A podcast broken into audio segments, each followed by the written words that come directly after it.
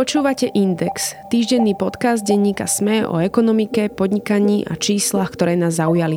Som Eva Frantová a v tejto epizóde sa spoločne s analytikom Slovenskej sporiteľne Matejom Horňákom budem venovať uplynulému roku v ekonomike. Najskôr však krátky oznam. Ak by ste chceli podporiť výrobu podcastu Index, môžete tak urobiť tým, že si zakúpite prémiové predplatné na predplatné.sme.sk lomeno podcast. Následne budete môcť počúvať naše podcasty bez reklám cez aplikáciu denníka SME. Vaše predplatné pritom pomôže pri tvorbe lepších a kvalitnejších podcastov. Ešte raz, predplatné.sme.sk lomeno podcast. Ak nás počúvate cez Apple Podcasty, podporiť nás môžete priamo v aplikácii, čím takisto získate podcasty bez reklamy. Málo kto by na začiatku tohto roka dokázal predpovedať, čo všetko sa v ekonomike stane. Väčšinu predikcií zmenil už február, kedy sa začal ruský vojenský konflikt na Ukrajine a priniesol zo sebou bezprecedentnú energetickú neistotu a ešte viac zatlačil na infláciu.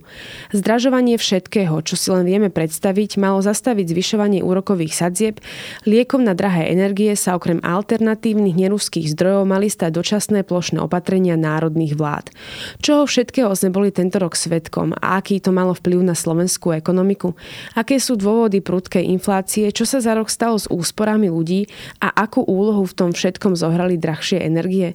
A čo vyššie úrokové sadzby? Tlačia ceny dole alebo spôsobili len ochladenie trhu s nehnuteľnosťami? Aj na tieto otázky sa budem pýtať analytika slovenskej sporiteľne Mateja Horňáka. Pán Horňák, dobrý deň. Dobrý deň. Pán Horňák, máme za sebou skutočne náročný rok. Pamätám si, že ešte začiatkom sa, keď sa tak okrajovo spomínali problémy s energiami, inflácia už bola témou, ale určite teda nie takou, ako je tomu v súčasnosti. Predikovali sa čísla niekde okolo 10%, ak si správne spomínam. Nakoniec sme boli v novembri svetkami takmer 16% inflácie. Ako sa v tejto situácii e, vyvíja slovenská ekonomika ako taká? Dosiahli sme už predpandemické úrovne, alebo sa niečo také vôbec nedá hovoriť? Slovenská ekonomika v tomto roku rastie a darí sa aj nad očakávania. Hlavne v prvých kvartáloch tohto roka sme mali tie odhady trochu pesimistickejšie. Keď sa čakalo, že pravdepodobne tú predpandemickú úroveň ešte nejaký čas nedosiahneme, ale v zásade v tomto nám pomohla aj revízia údajov zo strany štatistického úradu, ktorá ukázala, že ten prepad počas pandémie bol menší, než sa pôvodne reportovalo mm-hmm. a tým pádom sme tú predpandemickú úroveň už dosiahli a sme mierne nad ňou.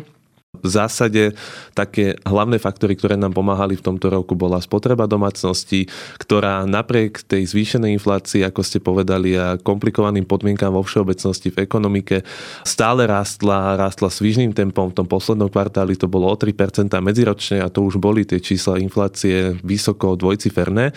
Takže domácnosti to stále pomerne dobre dávali. Asi z tých úspor, čo mali počas krízy nahnobených a potom mohli teda míňať. Presne tak. Bolo to aj na úkor úspor a my sme to videli aj v tých číslach, že tá miera úspor, čiže ten podiel disponibilného dôchodku, ktorý si domácnosti odložili, bol najnižší od roku 2008, čiže od tej poslednej veľkej krízy, ktorú sme tu mali. Takže toto bol jeden faktor. Mali sme tam okrem toho aj investície, my vieme, že v tomto roku predpokladáme pomerne výrazný prílev investícií aj z Európskej únie, z eurofondov, z plánu obnovy a samozrejme pravdepodobne aj v súkromnom sektore sa niečo rozbehne vzhľadom na to, že tie vysoké ceny energií akoby motivujú firmy k tomu, aby sa viacej pozerali na tú svoju energetickú efektívnosť, sebestačnosť a keďže je tá situácia stále volatilná, tie ceny síce oproti tým maximám sú nižšie, tak stále sú dostatočnou motiváciou na to, aby tie firmy investovali aj v tejto oblasti, pretože tá návratnosť investície je kvôli tým vysokým cenám podstatne kratšia. Keď sme spomenuli tú infláciu už a teda tie rekordné čísla, ktoré dosiahla koncom tohto roka, vieme aj povedať, že čo sú také hlavné dôvody, ktoré ceny potiahli takýmto smerom hore? Táto rozprávka o inflácii je, je veľmi dlhá, ona sa tu s nami ťahne už veľmi dlhé obdobie. Je to veľmi viditeľné najmä v posledných mesiacoch, ale tá zvýšená inflácia rýchlejší rast cien tu s nami je v zásade už od konca minulého roka, kedy sa objavili také prvé problémy na trhoch. Ten prvý taký spúšťač bola pandémie, respektíve dôsledky pandémie, kedy tá ekonomika v zásade v mnohých častiach sveta postála na určité obdobie a následne sa rozbiehala, pričom ten rozbeh dopytu bol oveľa svížnejší než rozbeh ponuky, čiže tých kapacít, ktoré vyrábali a jednoducho tá ponuková strana, čiže tie firmy nestíhali tomu, ako veľmi tí spotrebitelia bažili po nových tovaroch a nových službách. To sa Iš... tak aj hovorilo, nie? že oživenie ekonomiky po pandémii ako jeden z dôvodov. Tak, presne tak. Ono to bolo spôsobené predovšetkým tovarmi, pretože tá tovarová výmena, tam jednoducho potrebujeme. Nie je to o tom, že keď si objednám nejakú službu, idem do tej reštaurácie a tam sa to celé odohrá, ale ak sa bavíme o tovaroch, tak to časokrát musí prejsť cez pol sveta. Čiže sa bavíme o tých kontajneroch. Vieme, že cena kontajnerov nám vzrástla počas tohto obdobia veľmi výrazne. Takže toto bol jeden z tých faktorov. Pandémia prebežne vypukla v šanghajskom prístave, v americkom prístave. Čiže nebolo tých, ktorí by vykladali tie kontajnery, nebolo tých, ktorí by ich rozvážali následne. Okrem toho aj lodné spoločnosti počas pandémie akoby optimalizovali svoje mm-hmm. trasy, vynechávali niektoré prístavy, niektoré časti prístavov, čiže tie kontajnery tam akoby zostávali a potom sa ten celý proces alebo celý ten komplex začal nejakým spôsobom zadrhávať, pretože tam boli prázdne kontajnery, potrebovali sme mm-hmm. ich mhm. niekde inde. No a samozrejme, keď je niečoho málo, ako napríklad tých kontajnerov, tak prirodzene cena toho rastie. Takže tam to celé začalo. Okrem toho sme tam mali aj energetickú zložku, čo, čo, o čom sa pravdepodobne ešte budeme rozprávať, ale teda samozrejme aj energie, pohonné hmoty a to všetko začalo. To boli také prvé inflačné tlaky, ktoré začali tlačiť ceny nahor. Ono tie predikcie, kedy sa inflácia zastaví a na akých číslach to bude a tak, ja mám pocit, že sa menili tak z mesiaca na mesiac. Nedal sa nimi veľmi riadiť a ja si nepamätám takéto obdobie, aspoň za ten čas, čo som sledovala tú situáciu. Je to niečo bežné, alebo to bolo naozaj také výnimočné tento rok, že nevedeli sme to povedať? Je to veľmi výnimočné. Tento rok bol naozaj veľmi výnimočný v tom, ako často sme museli pristupovať a teda nielen my u nás, ale vo všeobecnosti ako ekonomovia k zmene našich odhadov a k tomu, akým spôsobom sa budú veci vyvíjať. Jedna vec je tá, že tá ekonomika je obrovský komplex vzťahov, ktoré navzájom na seba reagujú častokrát reťazovo cez niekoľko ďalších procesov a v konečnom dôsledku nevždy to vieme úplne zachytiť, že kde nám čo buchne, keď máme nejaký problém na jednej strane sveta, nevieme, ako to vybuble na inej strane sveta. Takže toto bol eh, jeden z tých faktorov. Ďalší z tých faktorov, ktorý na to vplýval, boli zásade udalosti, ktoré nikto nemohol predpokladať a teraz narážam najmä na februárové udalosti z Ukrajiny, ktoré boli teda ako sme spomínali, nie úplne spúšťačom inflácie, ale veľmi výrazne prispeli k tomu narastu inflácie od februára tohto roka. Už len keď sa pozrieme na ceny energií, ceny ropy, plynu a tak ďalej a tak ďalej. Skomplikovanie dodávateľských reťazcoch, to bolo mnoho takých faktorov, ktoré prispeli a zvýraznili tú infláciu smerom nahor. Samozrejme, štáty po prepuknutí tohto konfliktu pristupovali k rôznym opatreniam, k tomu, že sa akoby viacej obmedzovala tá spolupráca medzi Západom a Východom a to v konečnom dôsledku je zase niečo, čo nevieme predikovať. Nevieme, akým spôsobom, či pristúpi Únia alebo ktorákoľvek iná krajina k zastaveniu spolupráce s Ruskom, odreže sa mm. od plynu, od ropy. Takže to sú veci, ktoré nám ekonomom bohužiaľ do tých modelov nejakým spôsobom nepasovali. Ono sa to dialo aj tak celkom zo dňa na deň, hej, že aj na unijné pomery to boli veľmi rýchlo prijaté opatrenia a vlastne častokrát sa to menilo naozaj, že jeden týždeň sa povedalo tak, druhý týždeň už tak, potom sa nejako dohodla komisia, niečo navrhla, museli to schváliť predstaviteľia štátov, takže nebolo to určite jednoznačné. Posledné mesiace si ale väčšina ľudí teda povie, že všetko je drahé. Hej. Keď sa niekoho opýtam, tak povie, že drahé všetko. Čo ale zdražilo suverene najviac? Kde pociťujeme ten najväčší problém aktuálne? Na Slovensku aktuálne najväčší problém pociťujeme s potravinami. To je jednoznačný faktor, ktorý prispieva viac než 5 percentuálnymi bodmi z tých spomínaných 15,4, ktoré sme mali v novembri. Takže podstate viac než tretina sú iba potraviny, takže tam tie narasty sú naozaj veľmi vysoké. A zase v tom poslednom mesiaci bol ďalší náraz medzimesačný v cenách potravín, takže nejakým spôsobom sa to tam nebrzdí, stále sa nám to tam prelieva. Tam je to opäť spojené aj s energiami, opäť je to spôsobené s tou vojnou na Ukrajine, kedy Vieme, že Ukrajina zohráva veľmi významnú rolu pri exporte niektorých obilnín, obilia, pšenice ano. a tak ďalej a tak ďalej. Čo nám samozrejme vplýva jednak priamo na ceny cereálnych výrobkov, pečiva, cestovín a tak ďalej.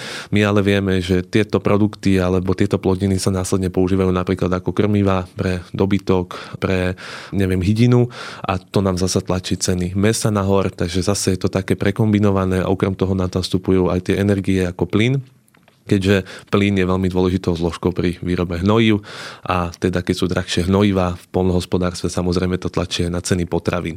My už v tých svetových indexoch vidíme, že ten vrchol bol dosiahnutý, ale teda ono chvíľku trvá, kým sa to preleje úplne aj do tej našej slovenskej inflácie, respektíve na tie naše slovenské pulty. Jednak sú to nejaké dlhodobé kontrakty a zase ten ekonomický komplex, kým celý dobehne do konca, tak to chvíľku trvá, ale teda už to vyzerá tak, že najbližších mesiacoch to už začneme vidieť aj na našich pultoch. Tam pri tej pšenici treba spomenúť, že problémy boli napríklad aj v oktobri, kedy Rusko jednostranne vypovedalo vlastne tú dohodu o tom, aby sa mohla teda pšenica nejak bez problémov dostávať vlastne do prístavov. Nešlo len o Európu, ale teda išlo aj o iné kontinenty, kde práve teda pšenica z Ukrajiny zabraňovala tomu, aby tam nastával naozaj že hlad a ďalšie iné problémy, podvyživa a podobne. Nakoniec teda pristúpili k tej dohode po pár dňoch, ale videli sme, že teda veci sa menia zo dňa na deň keďže ceny ťahali hore do veľkej miery aj energie, ako sme už spomenuli, respektíve ich nedostatok. Európa je na tom o niečo horšie ako Amerika. Ak si správne spomínam, tak v Amerike ten vrchol dosiahla inflácia už v lete, ak dobre informácie. Mám taký pocit, že sa spomínalo, že to 40-ročné maximum dosiahli niekedy v júli alebo auguste. Ako je to ale v prípade Slovenska a ostatných krajín únie napríklad, keď porovnáme vlastne tú infláciu? Sme na tom horšie alebo lepšie, alebo sú medzi nami vôbec nejaké rozdiely? Medzi jednotlivými krajinami v Únii sú aj zásadné rozdiely. Ono to do veľkej miery súvisie s tým, akým spôsobom vlastne tie krajiny pristupujú napríklad k tomu riešeniu energetickej krízy. Také prvé a veľmi intuitívne opatrenie, ktoré mnoho krajín príjmalo, bolo znižovanie napríklad DPH na energie alebo rôzne kompenzácie ktoré nám vplývalo teda priamo. Okrem toho, samotná energetická regulácia je separátnou kategóriou. Máme tam krajiny, ktoré majú napríklad krátkodobé kontrakty, napríklad v Španielsku, kde je tá trhová cena premietaná do spotrebiteľských cien na oveľa frekventovanejšej báze než mm-hmm. na mhm. Slovensku. My vieme teda, že sme zafixovaní vždy na rok dopredu a potom... Keď hovoríme o domácnostiach a malých podnikoch, tak. tak máme reguláciu vlastne vždy na jeden rok dopredu. Presne tak. Keď hovoríme o domácnostiach, preto teda aj, aj v súvislosti so spotrebiteľskou infláciou, alebo potom máme také Nemecko, ktoré má polročné kontrakty, takže vždy to závisí od krajiny ku krajine, akým spôsobom vlastne pristupujú k tej regulácii a ako rýchlo sa tie ceny energií dokážu pretaviť do tých konečných cien. Samozrejme, tu máme ešte firmy, aby sme na ne nezabudli, čo je tiež dôležitý faktor, kedy aj ceny pre firmy na tom, ktorom trhu sú určujúce pre tie konečné ceny produktov a tam do veľkej miery zohráva rolu aj to, do akej miery tá daná krajina bola napríklad závislá od ruských dovozov Vieme, že krajiny ako Španielsko, Portugalsko to majú vybudované o niečo lepšie. Čo sa týka závislosti od Ruska, viac sa spoliehajú na africký plyn, nejaké LNG, ale teda zvyšok Európy mal pomerne vysokú, respektíve veľmi vysokú závislosť na ruských energiách a aj preto sme tú situáciu mali výrazne komplikovanejšiu. V Amerike oni sa spoliehajú najmä na e, domáce zdroje, respektíve zdroje z tých okolitých krajín, ktoré tam majú. Takže nebavíme sa o tom, že by toho nemali dosť, stále sa bavíme o tých cenách, pretože e, v zásade, čo sa nám stalo, bolo, že ten ruský plyn alebo ruská ropa do veľkej miery vypadli z toho svetového trhu, minimálne z toho trhu, na ktorom nakupujú západné krajiny a potom to menšie množstvo, mm-hmm. ten menší objem energií zostal pre rovnaký počet krajín a, a rovnakú spotrebu a, a z toho nám vyplýva vplývali vlastne tie, tie nárasty cien. Keď sa teda ale pozrieme iba na Slovensko, tak uh, ako porovnáme s tými inými európskymi krajinami, veľmi to záleží, ako ste už povedali, od toho, že či už mali tie regulované ceny alebo nie, ak nie a pretavili sa tie trhové ceny energií do tých konečných účtov skôr, tak samozrejme aj tá inflácia bola vlastne vyššia.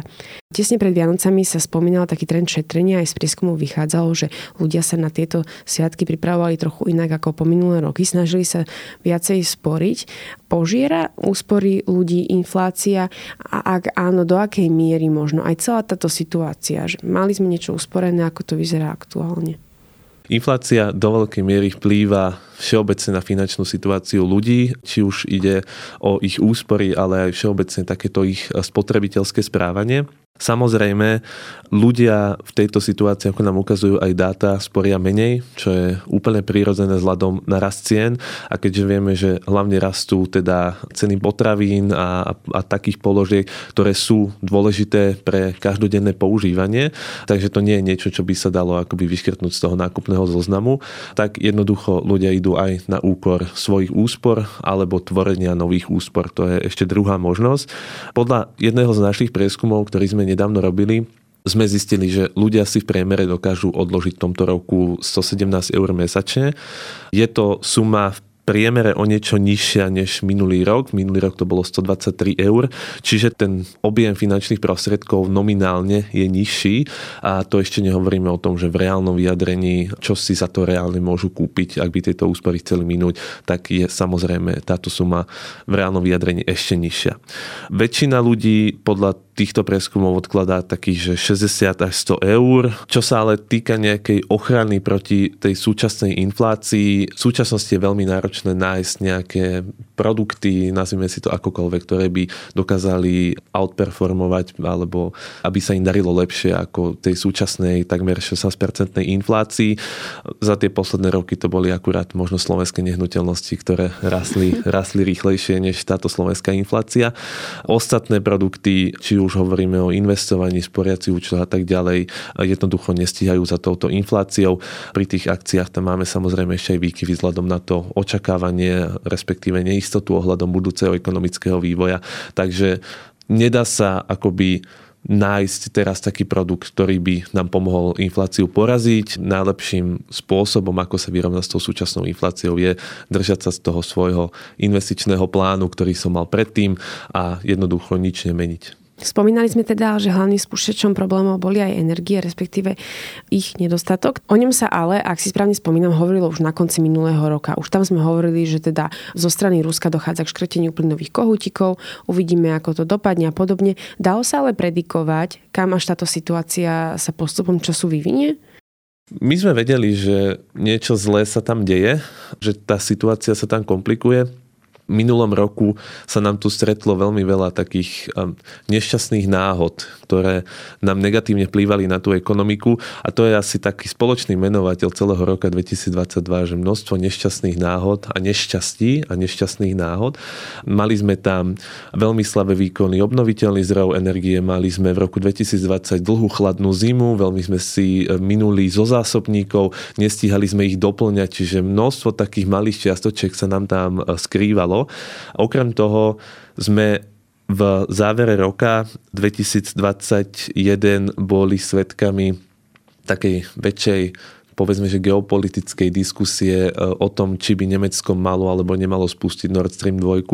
A to bol, myslím si, že jeden z takých e, zásadných faktorov, ktorý nám už tedy naznačil, že tá naša závislosť na Rusku je príliš veľká a, a niečo by sme s tým mali robiť a, a už tedy sa nám ukazovalo, že niečo sa na tom geopolitickom poli deje, ale um, myslím si, že takéto vyvrcholenie a vyvrbenie situácie, aké nastalo vo februári, málo kto predpokladal.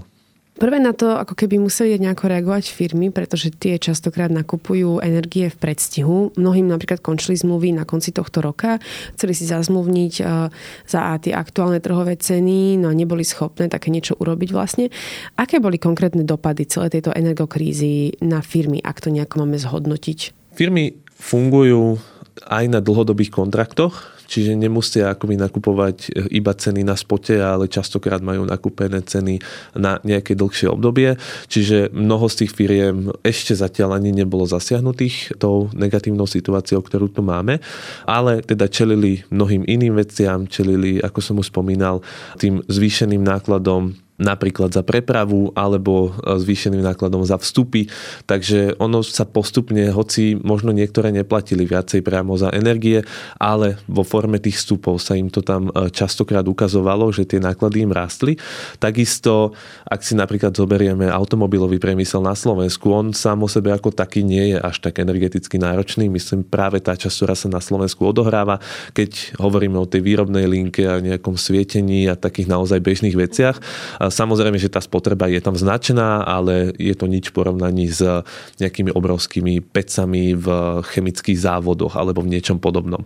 Takže zase pri tom automobilovom priemysle je ten vplyv predovšetkým nepriamy, čiže práve prostredníctvom tých vstupov, ktoré tam prichádzajú, lebo tam zase vieme, že sú to často kovové konštrukcie, že sú to plastové výrobky, kde je veľký podiel vstupov z energií, z plynu, z ropy, z čohokoľvek.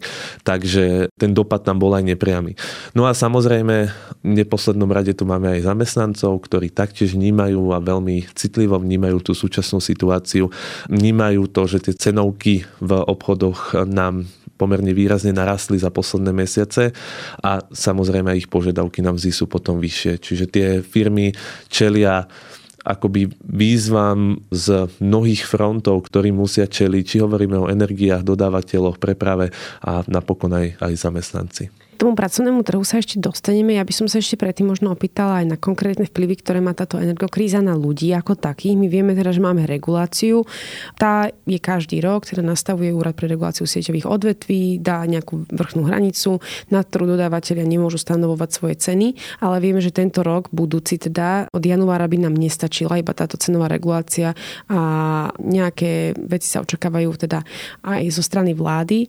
Keď ale porovnáme možný dopad na Slovensku slovenské domácnosti s tým, čo zažívajú obyvateľia možno iných európskych krajín. Ako sme na to? Máme to ťažšie alebo práve naopak? Slovenské domácnosti sú do veľkej miery uchránené od toho priameho cenového nárastu, ktorý mnoho európskych spotrebiteľov zažíva. Čiže tie nepriame dopady vo forme rastu cien ostatných tovarov a služieb, to je samozrejme sa nás týka všetkých, ale pri tých priamých platbách za elektrinu, teplo alebo plyn, ten nárast je výrazne menší než v iných európskych krajinách a je výrazne menší, než sme čakali, alebo teda bude výrazne menší, než sme pôvodne predpokladali. Čo je na jednej strane samozrejme každá domácnosť sa poteší, predsa čím menšie percento, tým lepšie. Je to do určitej miery aj prorastový impuls do ekonomiky, pretože viacej peňazí tým domácnostiam bude zostávať na spotrebu niečoho iného. Ale netreba zabúdať na to, že tá cena ako taká vysiela určité signály a bola signálom toho, že tých energií stále nemáme dostatok. My sme relatívne OK pre túto zimu so zásobami aj, aj s prítokom nových energií. Otázkou ale zostáva budúci rok a preto aj tá vyššia cena energií, či už pre domácnosti, pre firmy, vysiela signál toho, že niečo je hodnotnejšie, čo je v zásade základná úloha ceny na trhu a znamená to, že keď je niečo hodnotnejšie, niečo drahšie, tak aj tie domácnosti sa k tomu tak správajú. A teda keď sú tie cenové signály akoby potlačené a výrazne potlačené, tak jednoducho ten motív šetrenia alebo motivácia šetriť sa nám tu akoby e, utlača do úzadia. Pritom to bol kvázi aj ten princíp, že pomôžeme nejako, ale mali by si ľudia uvedomiť, že treba šetriť tými energiami, aby sme nemali problém tú ďalšiu zimu a, a tak ďalej. E, Presne tak. Ja by som tu možno doplnil, že je tu veľmi dôležitý ten signál sporenia, alebo teda úspory energií, ale teda stále sme to opakovali dokola a stále to aj budeme hovoriť, že musíme myslieť aj na tie skupiny obyvateľstva, ktoré by nemuseli zvládnuť ani taký miernejší náraz. Čiže samozrejme pomoc tým, ktorí to potrebujú ale rešpektovať ten trhový vývoj a tie cenové signály, úlohu tých cenových signálov. Prešla by som mal teda na ten pracovný trh, ktorý sme už do istej miery spomenuli, keď sme hovorili o tom, aké dopady to má na firmy a ich zamestnancov. Vojna na Ukrajine teda zo sebou priniesla aj vlnu utečencov našim smerom. Posledné údaje Európskej komisie z 2. decembra uvádzajú, že na Slovensku teda ostalo vyše 100 tisíc ľudí. V susedných Čechách napríklad až 5 krát toľko, Polsku je to vyše milióna, takisto v Nemecku. Aký vplyv má možno táto nová pracovná sila na náš trh práce? Zmenilo sa niečo? Obsadili sa nejaké pozície alebo vôbec nič? Čo sa deje? Podľa posledných dát, ktoré poznám a ktoré sa ku mne dostali, v tých posledných mesiacoch našla na Slovensku zamestnanie asi 14 tisíc ľudí z Ukrajiny. Veľmi často, respektíve najčastejšie to boli e, skôr manuálne pozície nejakých montážnych pracovníkov a, a podobne. Takže sú to pozície, ktoré na Slovensku v niektorých regiónoch je problém obsadzovať, takže je to samozrejme pomoc aj pre tie firmy, ale nejaký zásadný príliv nových zamestnancov na tom trhu nevidíme. Nastali také nejaké zmeny možno v posledných mesiacoch, lebo ja keď aj pozerám vlastne tie štatistiky, tak sa hovorilo, že zamestnanosť nám stúpa, stúpa, teraz proste sa to nejako tak zastavilo. Ak mám správne informácie, tak možno, že čo sa dialo v posledných mesiacoch na tom trhu práce vo všeobecnosti. Trh práce v posledných mesiacoch bol jedno veľké prekvapenie za druhým, či už hovoríme o Slovensku, Európe alebo aj Amerike, pretože dlhé mesiace akoby ani nereagoval na tie naozaj komplikované ekonomické podmienky a, a makroekonomické prostredie, v ktorom sa nachádza, pretože na jednej strane sme tu mali spomalovanie ekonomickej aktivity, videli sme problémy v priemysle, mali sme pretrávanie v dodávateľských reťazcoch a tak ďalej ale na druhej strane tu bol trh práce, ktorý si už niekoľko kvartálov vedie veľmi dobre. Tie poklesy nezamestnanosti na Slovensku už trvajú viac než 1,5 roka. Miera nezamestnanosti teraz dosiahla 6%, čo už ani nie je ďaleko od tých predpandemických úrovní, ktoré sme tu dosahovali. A taktiež veľmi dobré dáta máme z Česka, z Ameriky a tak ďalej. Takže ten trh práce ešte stále do veľkej miery odoláva tomu negatívnemu vplyvu. Mám za to, že do veľkej miery tomu pomáhali aj tie veľké fiskálne impulzy a opatrenia, ktoré štáty e, do tej ekonomiky liali. Už len za Slovensko keď si vezmeme nejaké kurzarbajty, keď si vezmeme rôzne kompenzačné schémy, taktiež s niečím zase vláda prichádza do najbližších mesiacov v súvislosti s energokrízou a myslím si, že práve výsledkom týchto opatrení je ochrana zamestnanosti. A nedieje sa to iba u nás, deje sa to aj v iných krajinách, takže trh práce zatiaľ v poriadku. Mnohí ale teda menia prácu nie z dôvodu, že by museli, ale majú nejaké iné motivácie. Jedno z nich je aktuálne vlastne aj výška ich platu. Vieme, že teda dobiehať úplne infláciu zvýšením platu v rovnakej miere nie je správne, lebo by to teda roztočilo tú inflačnú špirálu. Ale aj z posledného reprezentatívneho prieskumu e, ČSOB, ktorý sa realizoval vlastne počas oktobra a novembra tohto roka, na 300 zamestnancov vyplýva, že k zvýšeniu platov pristúpil len 22% z nich a oveľa menej vyplatí koncoročné odmeny. Tak ako to teda je možno s tou reakciou firiem na infláciu aktuálne a rozhodujú sa ľudia meniť prácu kvôli tomuto?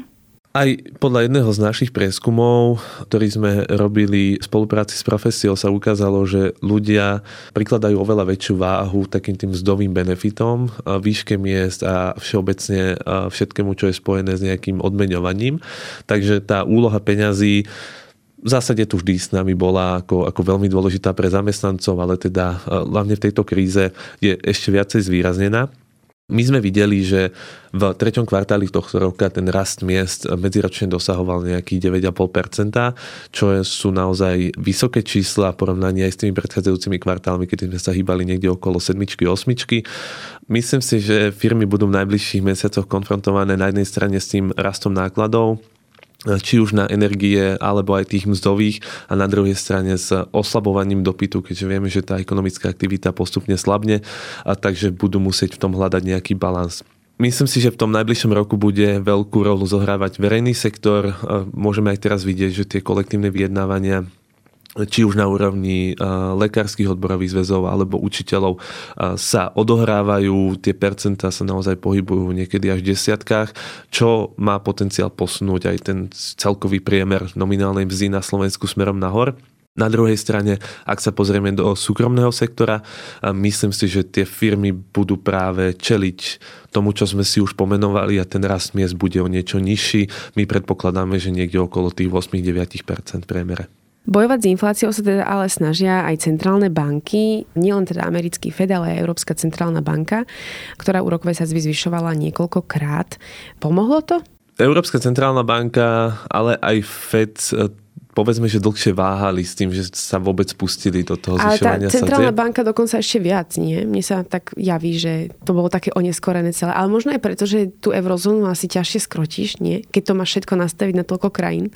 Áno, áno, presne tak, že bol tam určite aj tento faktor, že jednoducho ten blok týchto krajín nie je úplne súrody, ale vo všeobecnosti či už FED alebo ECB na začiatku ešte stále razili tú teóriu, že je to len dočasné a prejde to netreba nič robiť, len to prečkať.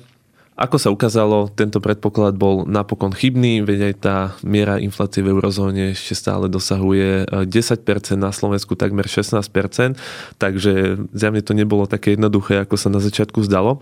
Okrem toho, Európska centrálna banka sa tejto, nazvime to, myšlienky e, držala oveľa dlhšie než americký FED, ktorý na tú vlnu zvyšovania úrokov naskočilo niekoľko mesiacov skôr. A poviem úprimne, že toto meškanie nám chýbalo, pretože ten reakčný čas bol podľa mňa príliš dlhý. V súčasnosti tie centrálne banky už dosahujú eh, s tými kľúčovými sadzbami alebo so svojimi sadzbami úrovne, ktoré sme tu už nemali veľmi, veľmi dlho a nemyslíme si ešte, že sú na konci. V decembri mali centrálne banky zasadnutie, či už americký Fed alebo Európska centrálna banka a my predpokladáme, že to zvyšovanie sadzie bude pokračovať aj v roku 2023 s tým, že pri Európskej centrálnej banke by sme sa s tou kľúčovou sadzbou mohli pohybovať niekde okolo 3,5% na tom vrchole. No a čo teda trh s nehnuteľnosťou? udalosťami, lebo to bola veľká téma. Pred eh, celou touto krízou boli veľmi nízke úrokové sadzby, ľudia sa zahnali za bytmi, ceny išli hore. Čo sa deje aktuálne? Aktuálne sa deje to, že to sprísňovanie menovej politiky zo strany Európskej centrálnej banky sa prejavuje pochopiteľne aj na úrokových sadzbách na hypotékach, čo bol jeden z veľmi dôležitých faktorov, ktorý hnal ceny nehnuteľnosti smerom nahor, pretože keď si vezmeme tie niektoré mesiace, tie posledné mesiace, ktoré sme tu mali, priemer na sadzba na novú hypotéku bola niekde okolo 0,89, čo sú naozaj že neuveriteľné čísla. Tým, že centrálna banka začala pristupovať sprísňovaniu menovej politiky, zvyšovaniu sadzieb, sa nám to pochopiteľne pochopiteľne prenáša aj do medzibankových sadzieb, a teda aj do bankových sadzieb napríklad na hypotékach, kde vieme, že tie niektoré fixy sa už hýbu okolo 4% my už môžeme vidieť, napríklad aj český príklad nám ukazuje, že pomerne výrazný rast sadzieb má vplyv aj na trh s hypotékami. Vidíme už to postupné spomalovanie aj na Slovensku, hlavne čo sa týka nových hypoték. Predpokladáme, že ten výrazný rast nehnuteľností, ktorý sme tu mali za posledné kvartály až, až roky, veľmi výrazne spomalí že sa dostaneme na nejaké jednotky percent rastu hodnoty nehnuteľností, keďže zastávame názor, že ten veľmi silný dopyt, ktorý na Slovensku máme, tá potreba bývania na Slovensku je stále veľmi silná v porovnaní s tou slabšou ponukou, keďže na Slovensku máme dlhodobý nedostatok nehnuteľností. Takže z toho dôvodu v tom našom základnom scenári očakávame, že ten rast bude jemný, kladný. Nevylučujeme však, že na trhu nastane prípadne aj nejaká krátka korekcia cien. Ešte možno tak na záver zhrnutie. Myslíte ste si, že zažijeme takýto rok vôbec, alebo ako ho tak vo všeobecnosti hodnotíte ako taký? Na začiatku roka som predpokladal, že sa konečne rozlúčime s pandémiou a ideme k tomu dlho očakávanému ekonomickému oživeniu, kedy naozaj už polavia problémy ponúkové, kedy už sa nebudeme zaoberať ani, ani pandémiou a budeme sa môcť venovať zase tej nejakej dlhodobej strategickej eh, hospodárskej politike. A bohužiaľ február toto úplne narušil a ten svet a pohľad sveta sa upral niekam úplne inam. Takže Vôbec som nečakal, že tento rok bude taký turbulentný. Vždy si ale hovorím, že treba si brať ponaučenia z toho, čo sa nám deje. Jedno z takých najväčších ponaučení, ktoré minimálne ja vnímam z tých posledných mesiacov je, že nikdy nie je dobre byť závislý na niekom alebo niečom. Vždy je dobré mysleť na to, aby sme tie naše zdroje diverzifikovali, aby sme mali nejakú zálohu v prípade, že sa niečo stane. A teraz je naozaj jedno, o ktorej krajine krajine hovoríme, pretože človek nikdy nevie, že eh, kde sa čo udeje. To je jeden z takých dôležitých momentov. A druhý taký dôležitý moment, ktorý ešte aj na začiatku vojny sme videli, videli sme aj na začiatku pandémie a ktorý mi spravil veľkú radosť v tomto roku, keď som videl, že naozaj sú ľudia schopní sa v priebehu niekoľkých hodín zmobilizovať, pomôcť, prichýliť tých, ktorí to potrebujú a tento pocit si so sebou nesiem celý tento rok, aby ma hrial, lebo v čase dezinformácií, ktoré nám tu vládnu, sa často aj tá nálada potom potom zase posúva niekam inam. Hovorí analytik Slovenskej sporiteľne Matej Horniak. Ďakujem. Ďakujem pekne za pozvanie.